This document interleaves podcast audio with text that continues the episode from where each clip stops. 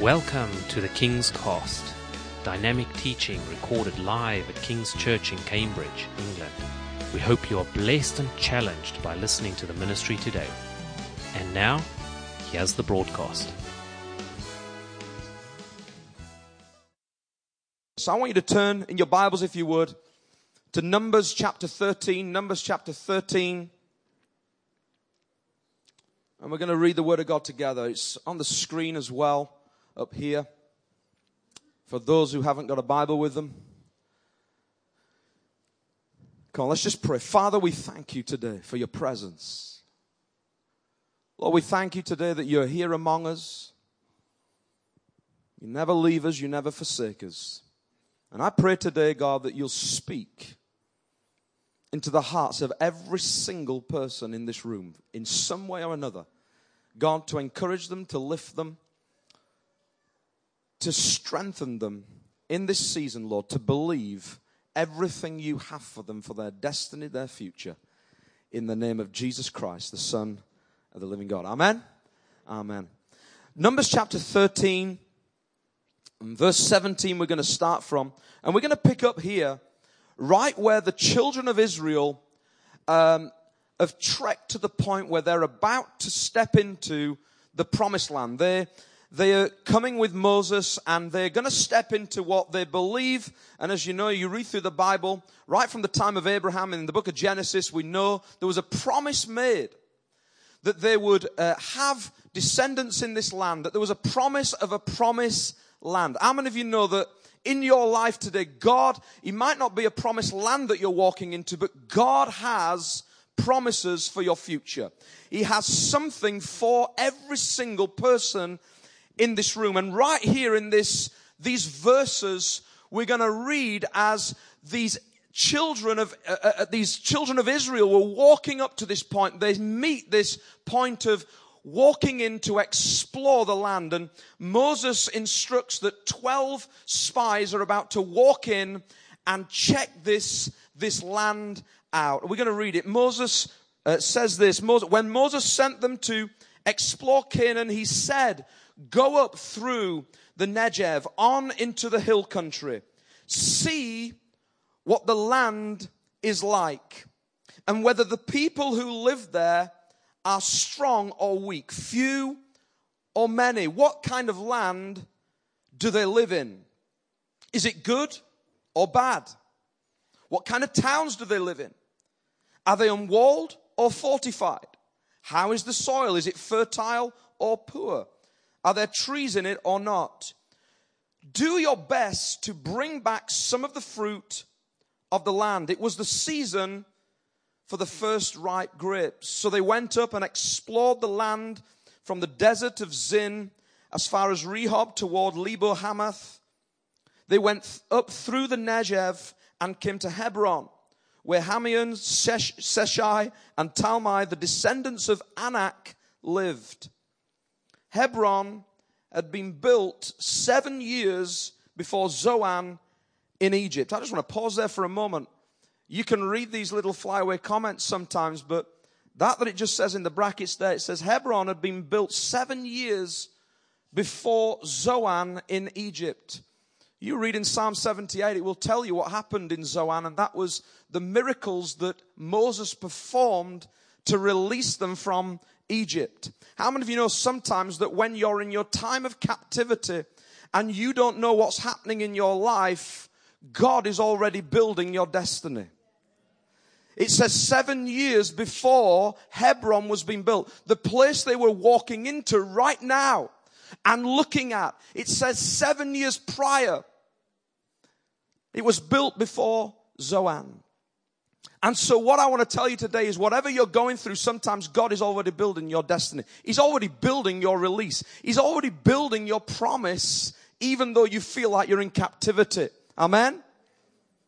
He says this, verse 23, when they reached the valley of Eshcol, they cut off a branch bearing a single cluster of grapes. Two of them carried it on a pole between them, along with some pomegranates and figs. That place was called the valley of Eshcol because of the cluster of grapes the Israelites cut off there. At the end of the 40 days, they went in for 40 days to spy out this land. they returned from exploring the land. They came back to Moses and Aaron and the whole Israelite community at Kadesh in the desert of Paran.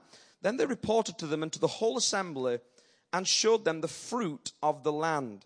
They gave Moses this account. We went into the land to which you sent us. It does flow with milk and honey. Here's its fruit. But, everyone say but. But, we've all got a but sometimes in our life, even when things look good. But, the men who had gone up with him said, We can't attack those people. Sorry, I've just got it wrong. But the people who live there are powerful, and the cities are fortified and very large. We even saw descendants of Anak there. The Amalekites live in the Negev, the Hittites, Jebusites, and Amorites live in the hill country, and the Canaanites live near the sea along the Jordan. Thank God for Caleb. Caleb silenced the people. Silenced the people before Moses and said, We should go up and take possession of the land for what we can certainly do it. But the men who had gone up with him said, We can't attack those people. They're stronger than we are. And they spread among the Israelites a bad report about the land they had explored. They said, The land we explored devours those living in it. All the people we saw there of great size. We saw the Nephilim there. The descendants of Anak come from the Nephilim. We seem like grasshoppers in our eyes, and we look the same to them. How many of you know that sometimes you can, you can be around some great people, godly people, but they have a bad perspective? Do you know what I find interesting about this story? Moses selected all these people. He selected leaders to spy. All these people had the credentials in Moses' eyes to do this task. How many of you know sometimes you can select people based on their outward appearance, but actually it's what's about what's going on inside sometimes. It's about what's happening in your perspective. You might have all of the, the, the, labels of who you might be in ministry, but the reality is it's about how you see life. How is your perspective in life? And right now, Moses selects these 12 people to go in and spy, and we just read it. They come back with this report, but only two of them, Joshua and Caleb, are the ones who come back with a good, good report. I want to talk today. The title of this message is this Promises and Perceptions. Promises and Perceptions. You know, I've not always worn glasses all my life. And uh, a few years back, I went to the opticians because I was starting to struggle when I, I used to work on, on a machine every day, a computer, and I, I thought there's something's wrong. I'm not seeing it with clarity like I should. So I went into the opticians, and I, I spent most of my life without glasses. And I went in and they did an eye test and they checked me out. And then at the end of the eye test, they said to me, Well, you've got a problem. I thought, I've got a lot of problems. You've got a problem. In fact, you've had this all your life. They said you've got astigmatism. One of your eyeballs is slightly out of shape. So you, you know, we need to correct that. And I realized something for the first time. I was told I needed glasses, but actually I should have had them all my life. This problem had been there all the way through my life. I had one eye that was good. So, you know, I've got one good eye at least. But then one that wasn't so good. Do you know sometimes in your walk of faith, you can have bad eyesight in the perspective of the kingdom of God? You can have bad eyesight. In fact, sometimes you can have one side that's good and one side that's bad. It's called lukewarm. You read Revelation, what happens to people who are lukewarm? Sometimes you can have a good perspective and a bad perspective, and actually you're living in warm territory. But I want to talk today about the fact that when God gives promises in our life, when He talks about destiny, when He talks about the things that you uh, have got to look forward to, the blessings. We sung about it this morning. I didn't tell them what to sing, but we talked about the land that is plentiful. Blessed be your name. We all love the future when it's bright and, and, and, and nice and, and it's blessed and plentiful, but we don't like singing the, the bridge bit, do we? You give and you take away. Oh, we like him giving things, but we don't like him taking away things. Oh no, we don't, we don't want to sing that. It's amazing how many people sing these songs and actually really accept them. You give and you take away things. Sometimes God takes away things in our lives. I put here that the fulfillment of God's promises, the fulfillment of God's promises requires our alignment to God's perspective. Okay? Can I just say as well that there's a difference between God's plans and his promises. Oh, uh, you, I, I hear lots of people say to me, I want God's plan for my life. Do you really? There's a difference between a promise and a plan. Jeremiah 29, 11. We all love the scripture, for I know the plans I have for you, plans to prosper you, to give you a hope and a future, and all, all that great stuff. The 29, 11 scripture, we will quote it all day. But you read Jeremiah 29, 10, the one that goes before it. Talks about the captivity in Babylon. It says, when the 70 years have ended in Babylon, that's when you, that's when I'm going to release you. That's when you're going to be released. When captivity is finished. How many of you know that if you want the plans of God, you're going to have to go through tough seasons to get to the promises? Come on. You see, the plans are different. The plan is the process to the promise. And if you don't have the right perspective in life, when things don't go the way you thought, or things don't look the way it should, you'll quit. But I'm, i thank God today that when things happen in my life, that when I see things doesn't happen the, the way that I want them to, the plans are not exactly the way that I wish they'd have been, I know today that I can trust in God. I don't have to lean on my own understanding. I trust in Him. I trust that He orders my steps. Come on, church. He orders my steps. And I trust that even when I love the promises, I love the fact that people have quoted and said more prophecies over me about what God's going to do, but I don't like sometimes the plan. What did I say earlier in, in, in Isaiah 53? We looked at uh, communion. We looked at the fact, it's no accident that I, I wanted to bring that today. The reality is it was God's plan to crush him so that we would prosper. That's the promise. The promise is that you prospered, but he had to go through the plan. So the next time you say, God, I want your plans in my life, just be careful what you're saying. Oh, I love your plans, God. They're so perfect. His promises are perfect. His plans are a little bit hard sometimes. You got to get ready because if you want to walk into the promises of God, you've got to have the right perspective. You see, 10 spies were geographically aligned in the promised land. They're geographically aligned. 10 of these negative spies were geographically aligned but spiritually misaligned. You can be geog- you can be in church every week geographically aligned to God, but spiritually misaligned and not see it. You can be, you can be thinking you're walking in the promises of God and you're geographically aligned. You are positioned well. In fact, you, you're on team. You're on the prayer team. You're positioned. You're doing so well. You're geographically aligned, but sometimes you can be spiritually misaligned. You miss the perspective. Ten saw negativity, two saw opportunity. Ten saw negativity, two of them saw opportunity. I want to be the ones like Joshua and Caleb who have a different spirit. They have a different perspective. They have a different viewpoint. They have a different way of looking at the kingdom of God. It's through the Spirit of God. Hallelujah. You see, I find it amazing that it just shows Moses can select 12 people but 10 of them came back with a wrong report that stopped them. 40 days they looked in this land. And what happened is the result was another 40 years wandering.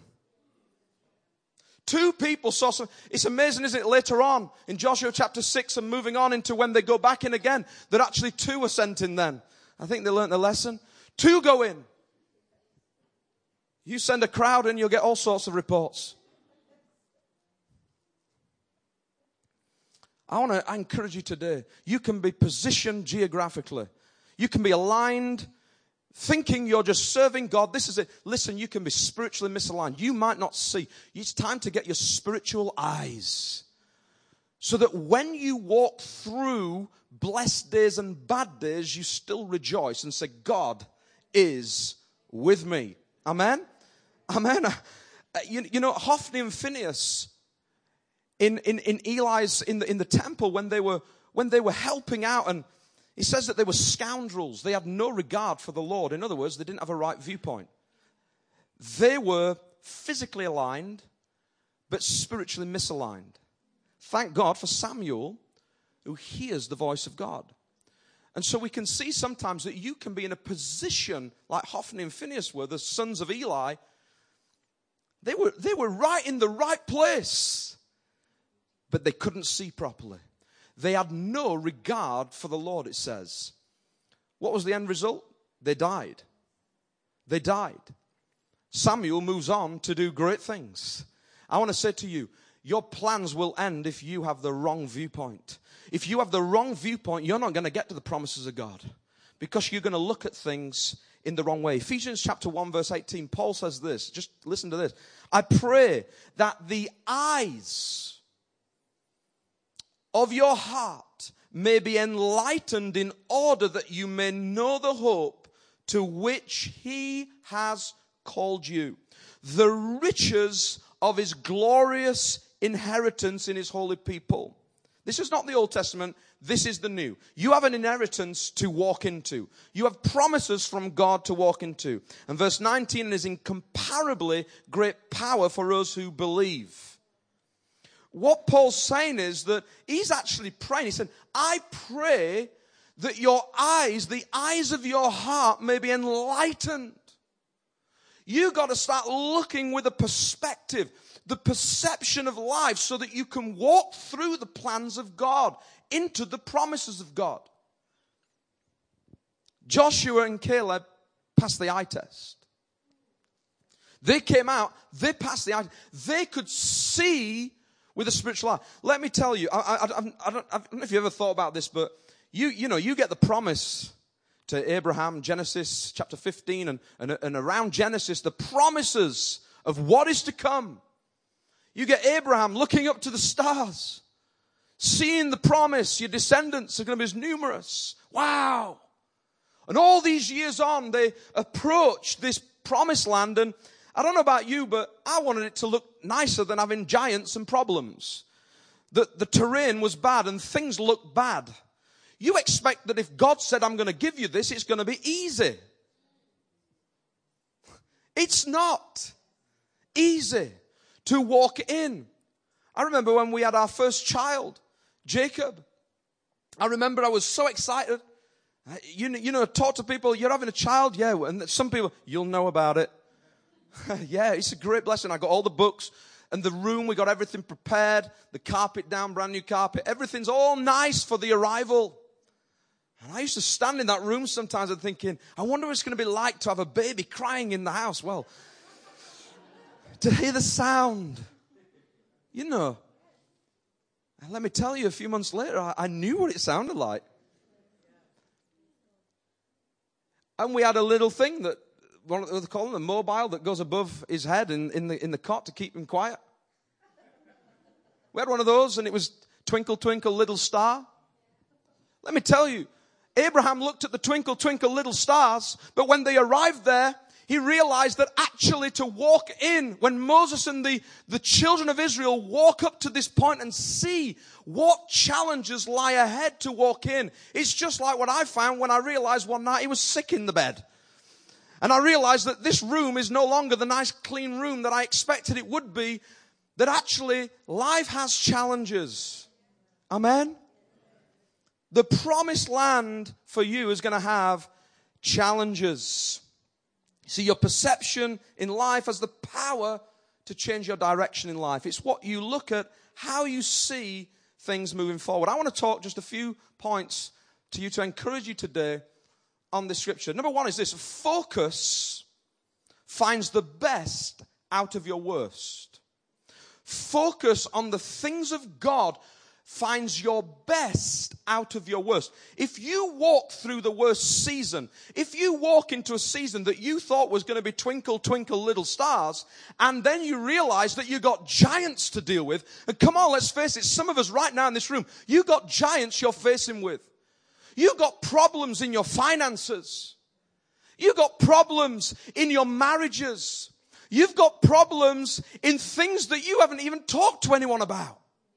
You've got problems with sin. You can't get rid of this thing that you keep doing. You've got problems. Welcome to the club. You got problems. You got things sometimes, the worst seasons. You thought, I'm supposed to be living in my promised land. I'm supposed to be living the dream. I mean, how many times, it so frustrates me when people put that on. I'm living the dream. Well, good for you. I'm not, I'm not living the dream. You're living the dream. Are you living the dream every day? Instagram, Facebook, Twitter. I'm living the dream. Hashtag living the dream. Life's good. Hashtag or whatever. Listen, life's not always good. Life ain't always that good. Focus on the best in the worst. What does Moses say? He says, I know you're going to go in. You're going to see these challenges that's right ahead of you for the promised land. But he says this, verse 20, do your best to bring back some of the fruit of the land. Do your best to bring back some of the fruit of the land. It was the season for the first ripe grapes. Let me tell you something that whatever season you walk into, whether it's good or bad, there's always something good in it. Whatever season you walk, if you're walk, listen, let's just face this. If I was walking into the promised land and I saw these giants, the descendants of Nephilim and Anak, these, you know, I'd look at them and I'd be thinking, wow, these are huge. This is a big problem. I don't know if a few grapes on a bunch on a stick is going to help me be confident about the future. And right now in your life, I believe there's some people in here, you're in some of the worst seasons that the giants you're facing are so big, you haven't even got the energy and strength to pick up some grapes. But I want to encourage you today. The thing you need to do is this that when you walk into a season, Moses says, it's the season for grapes. I think it was just a little decoy. I know you're going to see these giants, so I'll just kind of tease you. I'll try and keep you off, you know, offline to stop you looking at that. Just grab some grapes, some pomegranates and figs. Just grab those things. But listen, do you know what you've got to do sometimes? I want to encourage you. In your bad seasons, when there are so many giants, they're everywhere, that you are trying to firefight your problems the best thing to do is to look for the grapes. Look for the best thing in the season that you're in. Because let me tell you something. No matter how hard your life is right now, no matter how bad things are for you right now, no matter what's falling apart around you right now, I'm telling you, there's grapes. Come on, church. Are you excited? Are you excited that no matter what's happening, there's a grape? Come on, let's hashtag that. I found my grapes. Look, I'm encouraging you today. Why? Because the enemy wants you to focus on the giants. The best way of your perception in life is to understand that I ain't gonna focus on the big problems. I'm gonna focus on the little good things that God has given me because I got a big God. I got someone who's bigger. And the carry, it's, it's interesting, it? The, the two of them carried the pole. I wonder who they were. It must have been Joshua and Caleb. Who knows? Who was carrying the pole? Who was carrying the pole? Well, I know two of them gave a good report. But what I know today is this, that some of us sometimes ain't got the energy. You know, they said, oh, we got the fruit of the land, here it is, but you gotta hear the story. Check out this on the photographs on my phone. We saw the descendants of Nephilim. But what about the fruit? No, no, you, you don't understand. They are big. You, some of you right now, you know, what's God doing in your life? Well, he, he helped me with this, but you, you got to, honestly, the problems I'm going through are so big. Look at this. I want to encourage you today. No matter how big your giants are, there's always grapes. It's the season. You can have, someone said to me today, we have good seasons and bad seasons. We do. But every bad season has something good in it. Hallelujah. Praise God for grapes this morning. Whatever season God is taking you into right now, whatever season you're going through right now, let me tell you there's battles and blessings. There's battles and blessings. You can have blessings and battles at the same time. In fact, that's the way that God works. You got to get ready for this. Don't look for good seasons to live in good seasons all the time. It's not the way God works. He's looking for our, for our faith when everything seems wrong. You see, facts, the facts said, we we heard about this last week about facts and faith. Facts said in this situation, you are outnumbered. You got problems. These people are bigger than you. Your problem, your boss at work, is bigger than you. Your problem you're dealing with is bigger than you. Satan has won over you. Let me tell you, you have the victory. No matter what Satan whispers in your ear, you have the victory because greater is he that's in you than he that's in the world. Hallelujah. Come on, that's something to rejoice about this morning, isn't it, church? Hallelujah. Facts said, observe the battle. Faith said, observe the blessing. I'll tell you why. It's best to just look at your grapes and let the battle belong to the Lord. Come on. You know, I've found that in my life that I've been fighting so many battles, I'm worn out. I couldn't find the grapes. I was too busy fighting the battles. And God said to me, You don't have to fight a battle, son. I'm fighting for you. You don't have to fight any battle. Just give it to me. Give the battle to me and enjoy the grapes. Come on, church. You're probably saying, why is he so excited about grapes this morning? I'm excited because I know that my perception has to be on the grapes of my life. It has to be on the produce of the fruit, however big or small it is. In the land that's plentiful, or sometimes there ain't much. But I know something today that if I focus on those things, if I keep my focus right, then the battle belongs to the Lord. Hallelujah. What you focus on determines what you follow. It does. What you focus on in your life determines what you follow. You know, you go back to Moses himself, Exodus chapter 3, when he sees the burning bush and he gets this call from God. Thank God he had the perception to walk over to a strange sight. What's that? And listen to the voice that called him to do what he did. You see, if he wouldn't have looked with his spiritual eye at a burning bush that didn't consume, and he sees this sight. He had the perception. It says this, Exodus 3, verse 2. Moses saw with his eyes that though the bush was on fire, it didn't burn up. So Moses thought, I will go over and see this strange sight. Why the bush doesn't burn up? When the Lord saw that he'd gone over to look, God called him from within the bush, Moses, Moses sure it sounded a little different to that, but can I just say to you that God is calling you, some of you right now, you've been distracted by other fires in your life. You've been distracted by things that are taking your eye off Jesus. Them fires can be problems or they can be attractive fires things that take your eye off, that you look at, that are leading you down a path into sin and away from God. And the fires are distracting you. And I want to say to you today, it's time to look into the eyes of Jesus again, the one who burns with fire in his eyes. Hallelujah.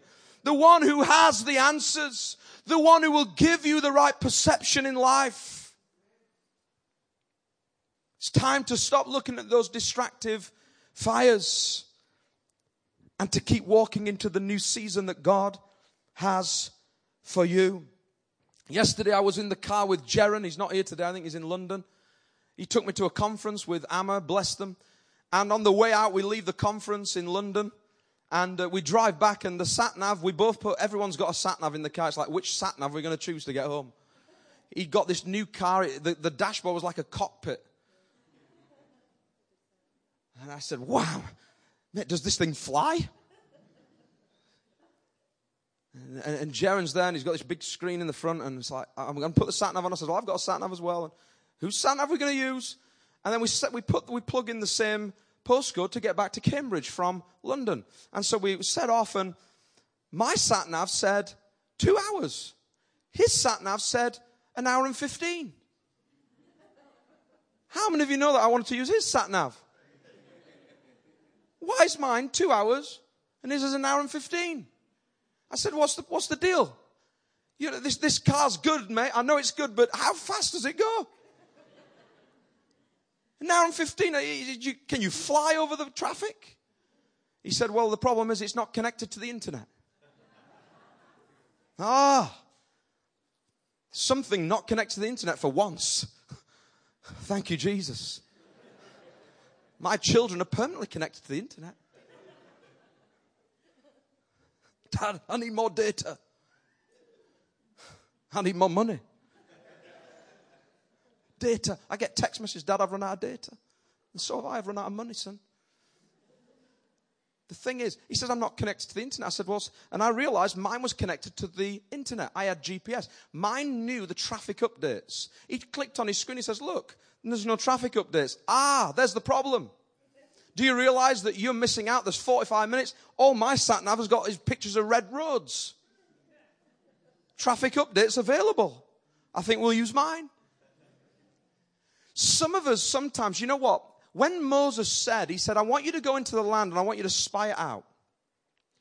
He says, What's the land like? What's the terrain like? What's the soil like? What's all these things like? Do you know something sometimes? You can look at a map above and you can't see the contours of the hills. You can't see the things you're going to have to walk through in life. If you look at something in 2D, you can't see what you're going to have to walk through in life. But let me tell you something. When they went in, they realized the terrain was probably tough. Things were probably hard. And some of us sometimes in life, what we're doing is we're traveling through. We, we, we, we serve God and we, we said, God, I want the plans in my life, but we've not been continually having relationship with Him. So we're not connected to Him. So what happens when you get a disconnect from God? You don't understand that when the problems come. You see, sometimes in life, let me tell you that God's plans are going to include red roads. God's plans will include red roads. If you ain't connected to the source and see the right perspective on life, you're going to find that you ain't going to be alerted to the red roads. You're going to be surprised. It said I was going to get here in time, but I ain't there. Why? Because you're not connected to the source, the true vine. Hallelujah. Hebrews chapter 12 says, Let us throw off everything that hinders and the sin that so easily entangles. Let us run with perseverance the race marked out for us, fixing our eyes on Jesus, the pioneer and perfecter of faith. The pioneer is someone who goes before. They go before, they, they, they plan the way. You got to fix your eyes on the one who knows the red roads. He knows the difficult seasons. He knows the contours of the land that you're traveling right now. And He'll take you through those seasons. It's time to get real again with Jesus. It's time to get real again and get connected to the source. Because when you're connected to the source, you know everything what God wants to have for you. And even the problems don't surprise you. Hallelujah. Number two, false, false impressions withhold your possessions false impressions will withhold your possessions. Numbers 13, verse 30, says, Caleb silenced the people before Moses and said, We should go up and take possession of the land, for we can certainly do it. Can I just say something today? If there's a word for you today, you can do it. Phil, You can do it. You can do it. You can certainly do it. Why? Listen, this is not because Joshua and Caleb had strength that they could do it. It's because of God. Can you, do you know the world tells you you can do it, but you can't do it. You can't do it. You can only do it with God. You can do it when God's in the picture. So uh, the, the reality is this. If you want a word today, if you're not serving Jesus Christ, if He's not the Lord and Savior of your life, if He's not in the driving seat of your life, you can't do it. You can't. You can only do it when you serve Him. You can only do it when you have His perspective. And the problem is that 10 spies were creating a false impression, a false view, a false impression to stop them taking the possession. False impressions will stop you from taking that possession of what God has for you. You know, I, I used to work on, on computers doing design work, and one of the, the software things I use, some of you may know, is Photoshop. I would spend lots and lots of hours on Photoshop, which is doctoring photographs. And many times in the company, people would come to me, and one of the things I'd do is I'd do photography. So I'd take the photo of the person, and then I would say, Well, I'm going to take the pictures, get them all I'll find the best one, and then I'll meet you. I'll put a meeting in the diary and we'll meet up and we'll look through the best one that you choose. And it's interesting what people choose, what they think's the best one. And they would go through these pictures, they'd select one, and then they'd say, Oh, I don't like my ears on that. All I want to do is crack on and get, get working. I don't like my nose on that. Oh, I don't like that spot. And they used to say this to me Would you reduce my ears and change? Can you remove the spot? What? What? All I want to do is just send the picture. And I, would sometimes, for certain people, I would spend an hour removing blemishes because of their problems in people seeing them. And so I would airbrush these things out and remove them from someone's face. By the time I'd done it, it didn't even look like the person. I had some fun. Some people, Uh, you know, shrink me in a little bit. You know, it's, it's quite, quite tempting. Sometimes I had to do my own photographs, and I've got to admit, sometimes I had to pull the chin in a little bit. I did. So if you ever see photographs of me and you think, wow, he looks good, it's not true. That's not how he looks on Sunday. That's because I removed the, the, this, this bit here. I'm good, at, I'm good at taking bits out I don't like. And I, I used to airbrush things to make things look good. False impression. You're not seeing the true picture. Let me tell you that today in today's society, you're not seeing the true picture. You young people out there, you listen what you see online. I mean, I, I don't know about you, but I was on holiday last year in Greece. I saw young, one young lady at the, the restaurant I was sat there. She must have took one hour over a meal to try and get a good selfie. That's what happens when you ain't got Photoshop. She was sat there through the whole meal What is this world coming to? Just eat your dinner. Also, they could send a photograph back home to say, living the dream. living the dream. I'm, I'm, I'm hungry. I don't know about you. Living the dream. Listen, do you know something? What the enemy does is this. He tries to create a false impression that you cannot walk into the destiny that God has for you. And so what he does is he airbrushes things and he makes you feel like I'm inadequate. I'm not good enough to, to battle these things ahead of me. I'm not strong enough to do this on my own. I can't do this. So he gets you to think, look, it's so big. It's such a big task for you. You compared to this, you're not going to reach the standard give up. No. The answer is no. When we have the Spirit of God in us, we say, yes, I can certainly do it. Hallelujah. Listen to me. Some of you right now in this room, I felt the Lord speak to me. There are people in this room now. You have been thinking of new business ventures. You've been thinking of ideas. There are dreams that you've given up on. You thought of doing things for God and you said, I want to do this. I want to see the kingdom of God advancing this way. I want to see God bless this nation. I want to see God use me in this area. Let me tell you, I'm here today to tell you that it's time to remove the, the things that have been disguised, the false impressions what the devil has put upon you because you can do it. You can do it. In the words of Nike, just do it. And Adidas are good trainers as well, you know. Just do it. There's a word for someone here today. Just do it. Step out in faith. Step out in faith. You, you know right now, there's someone right now here. You've been thinking, I don't know if I can afford to step out in this venture for God. I don't know if I can do this thing to see the kingdom of God advance. I don't know if I'm good enough. Let me tell you the word of the Lord to you today, and this is real stuff. You can do it. Step out in faith. Step out in faith. There's a promised land waiting for you, but you've been looking at the giants too long.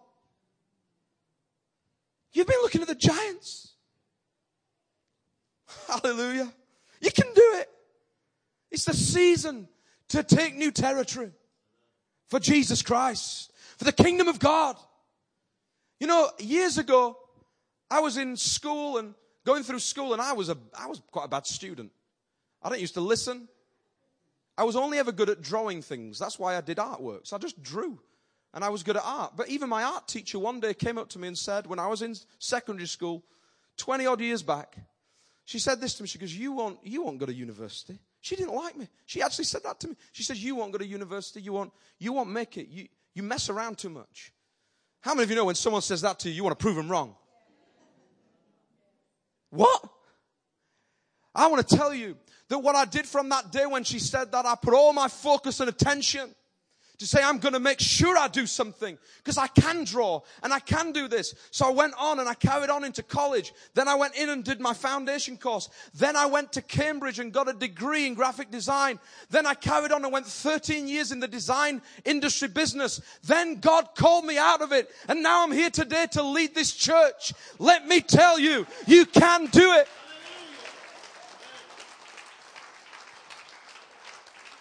You can listen to the wrong voices and the perception on your life will change the direction.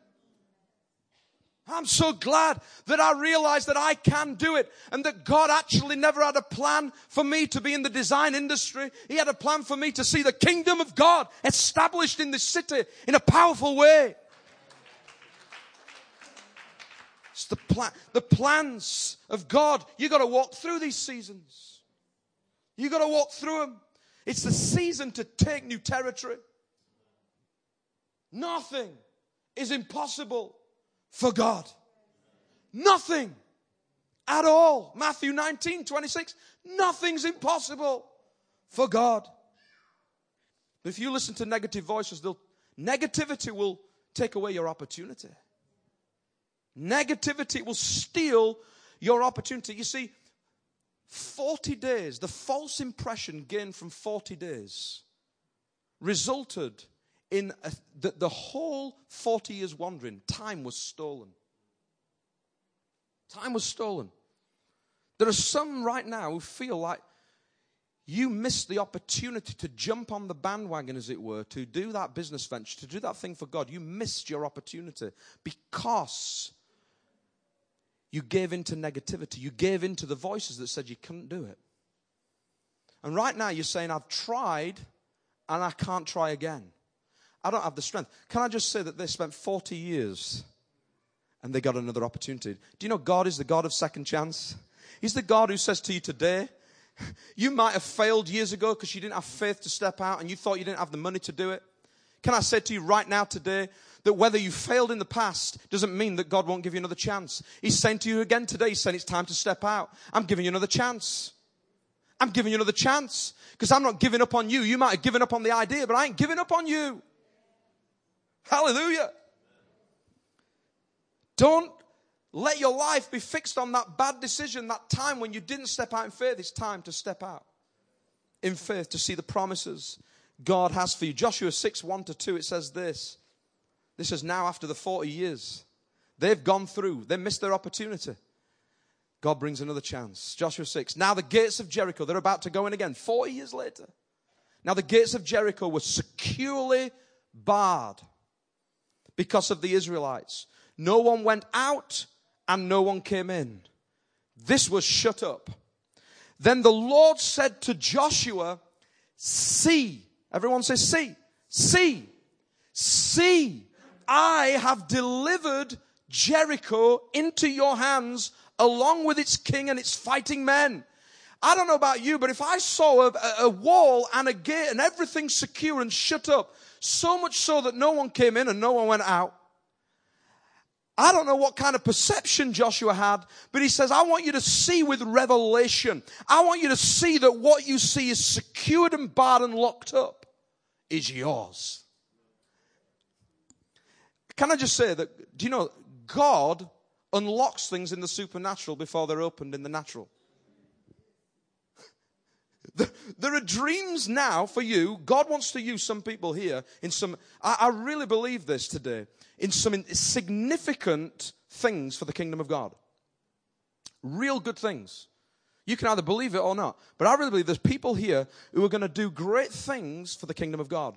But you can either look at your future and say, this thing is securely barred. You've got to see with revelation. You've got to hear in your spirit right now. God is speaking to me and I'm seeing my future. I'm seeing this thing locked up. I'm seeing it looks absolutely nowhere. The thing is secured and barred. There is no going in. There's no going out. It's impossible. It's no way. This place is impossible to take. God says to you, see, see, see, see. You look in the right way, you'll see that the voice of God will begin to speak to you and say, I don't care whether it's securely barred. What is locked in the natural is unlocked in the supernatural. And I'm going to take a step of faith. And I'm so glad in Joshua chapter 6, they stepped into that water. And as they took that step of faith from the wilderness right into the promised land, as they went on to take on the gates of Jericho, that actually they believed that God could open up those gates. But the walls came crumbling. Hallelujah. I'm coming to finish, don't worry. Number three is faith annihilates what fear exaggerates. Faith annihilates what fear will exaggerate in your life. Numbers 13 32, it says, All the people we saw there of great size. We saw the Nephilim there, the descendants of Anak came from the Nephilim. We seemed like grasshoppers in our own eyes. See, if you look in your own eyes, you'll see the wrong perspective. And we look the same to them. How did you know that? How do you, have you, do you know assumption is one of the worst things you can do? Never assume. They assumed that they thought that that's what they looked like to them. They said, This is what we're going to label on ourselves. We look like grasshoppers. We're so small. We're so insignificant. And actually, we look the same to them. You can't see through their eyes. You can't. You see,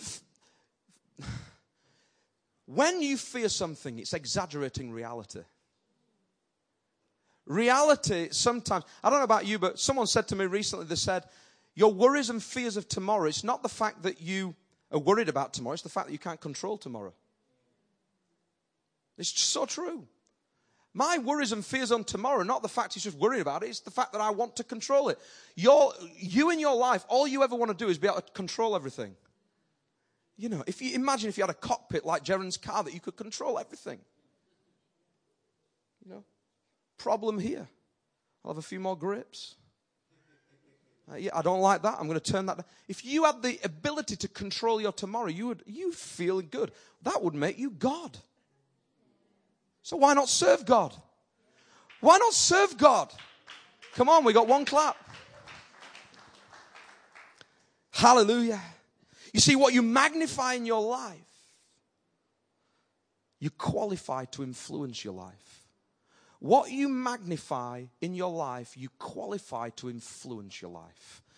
The reality is that some of us sometimes we magnify the wrong things. God is the one to be magnified. It's not that he's not big already, it's that your perception of him in, that he's small. So when you come to worship, do you know what worship is? It's not so you can sing a few songs and enjoy a bit of time. Just, oh, I like the keys, I like the pad, I like that sound. Worship is about magnifying God, making God great in our perception because he is great, because we lose the wrong perception of him. So I want to encourage you today. It's time to get, when you come in and you worship Jesus, it's time to get your magnifying glass out and say, I'm magnifying you because you are big. I'm going to make you bigger in my perception. Because when the bigger he becomes in your life, the smaller the giants get. Hallelujah. What you magnify in your life, you qualify to influence in your life. We seemed like grasshoppers. You know, just some of you may have heard this before, but I was one night sat in my lounge and I heard, I was just sat in the lounge and I heard this little scratching noise. And I went into the kitchen, looked, couldn't see anything. Then I went back again. And as I walked in the third time, looked in, and I see this little, little animal or whatever it was on the floor in the kitchen. It was white. And I thought, what on earth is that? I mean, this thing, it was a rodent in the house. I do not have a pet rodent. I have no pets whatsoever. The kids were in bed. And, and, I, and I walked into my kitchen. Some of you are never going to come around to my house again now, are you?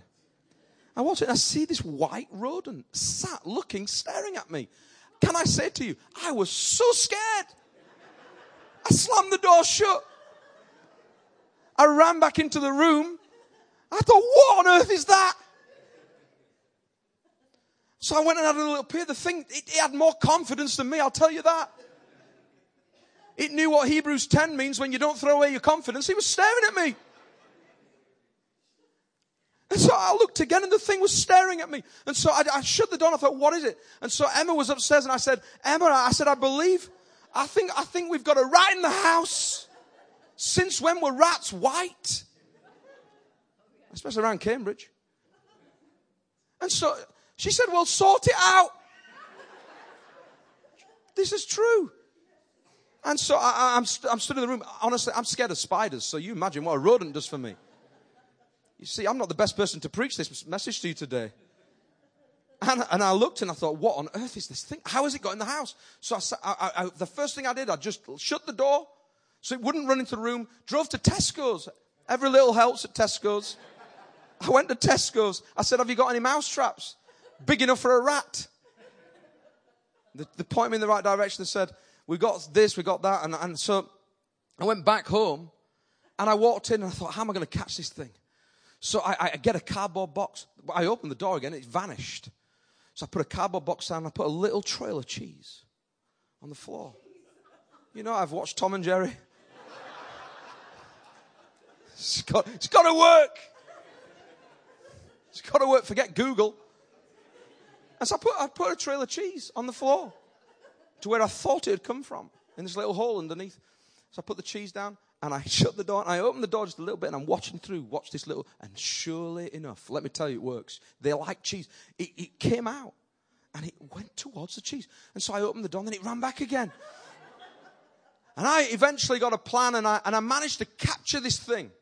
It was amazing. I felt so good. This thing that totally struck my fear it exaggerated reality that actually I was far bigger than this thing. But I, would got this perception wrong. And so I, eventually I get the thing in a cardboard box. And have you ever had that where you, I don't know if you like me, but if you're scared of spiders, you get the spider in the tissue and I'm just fearful when it's in the tissue. I'm like, the kids are saying, Dad, don't press on it. Don't kill it. I'm like, don't worry about that. I just want to get out of the house. And, and, and, I, got this cardboard box. The thing was inside, and I just threw it out. By the, but I didn't really know what this thing was. I just did it so quickly. Threw it out the back door, shut the door. My wife shouts down, she says, What are you doing? I said, I've got rid of it. Praise God. Got rid of it. She said, Good, go to bed. So I went upstairs and I looked out the window and watched the little thing walking away from the house down the side. I thought, wow, this thing totally, totally struck me with fear. Anyway, a week went on, and I actually thought I got rid of a rat, a white rat with no tail. I mean, do you get them? A week later, I went round to the neighbor just to see them about something. And the neighbor, she said, um, by the way, while you're here, have you, uh, you haven't seen our hamster, have you? You know the moments of where your perception gets recalibrated and you realize everything you've done wrong and you're thinking, should I be honest or economical with the truth? I looked at her and said, What does it look like? White, no tail, red piercing eyes. I said, Ah, I do actually. Oh yeah, where did you see? Have you got it? My children have, it's the pet school hamster. This is the school my children are currently in. Don't tell them. I never, I never confess. There's some things in life you just got to be economical with the truth. She said, It's the school uh, hamster. I said, Well, I have seen it. She said, Where is it? Can we come and get it? I said, No, I threw it out the back door in a cardboard box. Oh, where's the cardboard box? I don't know. It went. Ah, right. I'll have to tell the children when they come home. It's the schools. Thankfully, my children have not been in that school just at this point. They are now, but the teachers moved on. This is a true story. I'm not making it up. I'm not exaggerating it. But listen, sometimes our fears exaggerate reality. There are things now in your life where you're looking and you're saying, these things are too big. The Nephilim are too big. I'm like a grasshopper compared. And so what happens is it determines your actions. Fear will t- totally change your direction in your decisions and everything you do. And I want to encourage you today, if you can have the band back, please, that'd be great. Don't let fear exaggerate reality. Don't let fear of the future exaggerate reality. Because faith initiates opportunity. You can let fear exaggerate your reality, or you can let faith initiate opportunity. And I, I want to encourage you there are things right now that you have got in your life that are actually not that big at all. You've got to find the grips. You've got to find the blessing in the battle. Your enemy looks big. Do you know Numbers chapter 14, verse 9? When Joshua speaks up, this is what he says. You know, Caleb silences the people. Then Joshua, in, in, in Numbers chapter 14, the next chapter on, he speaks up. He says, Don't be afraid of the people of the land because we will devour them. Wow, he's got some faith We'll devour them.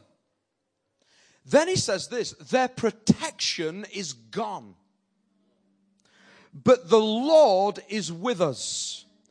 Do not be afraid of them. Come on, let's stand, everyone.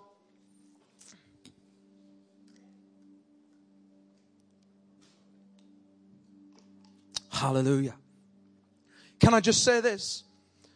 the things you're facing now, the promises of God, what God has for your life, you can either have the wrong perception or the right perception. But listen, whatever enemy you're facing, whatever battles you're facing, can I just say something that the Word of God tells us? Your enemies who do not serve God, can I say something? They might have good weapons. The Bible talks about all the things they'll throw at you. It, it talks, it tells us, you know, the fiery darts of the evil one. Oh, yeah, he's got some good weapons. But can I tell you what he hasn't got? Protection. Someone who's got good weapons is one thing, but you have weapons of warfare your prayer and your praise. So you have weapons, but you also have prayer, praise, and protection. Ephesians chapter 6, the armor of God. So I want to tell you something today however big your enemy looks, their protection is gone. Anyone who pulls and withdraws himself away from the kingdom of God, anyone who says, I don't want what God has for me, I don't want the plans that God has for me because I find it tough. I don't want this and I'm pulling myself out from that. You are stepping into the enemy's camp where there is no protection. But those who trust in the Lord will never be put to shame. So I want to tell you today, whatever you're going through right now, whatever season you're in right now, whether it's good or it's bad, find the grapes, find the best thing in it. Find the best in the worst. Focus on the right things. But don't let your enemy take away the opportunity for your life. There is destiny in this room. Do you know what? The greatest thing about this story is that their future destiny was greater than their captivity behind them. God always is a God of restoration. Do you know what? There's some people here today, you don't know Jesus Christ as your own personal Savior. You don't know Jesus. Do you know that Jesus is the one of restoration? He's the one who will set you free from sin and captivity. He has a promise for you. Jesus Christ has a future for you that's greater than anything you've ever been involved in. You can either say, I'm going to settle for Egypt. I'm going to settle for my place of captivity where sin entangles me. Or you can throw off sin that easily entangles and come to the one who can set you free. His name is Jesus. And he will deliver you into the promised land. You're saying, well, I ain't got a promised land. There's no promised land for me. Yes, there is. Yes, there is. There's a promise and a hope for every person in this room. Thank you for listening, and we trust that the Word of God has inspired you today. For further information about King's Church, or to access our large archive of other recordings, go to www.kingscambridge.org. If you're listening on iTunes, we would love you to leave us some feedback. God bless and goodbye.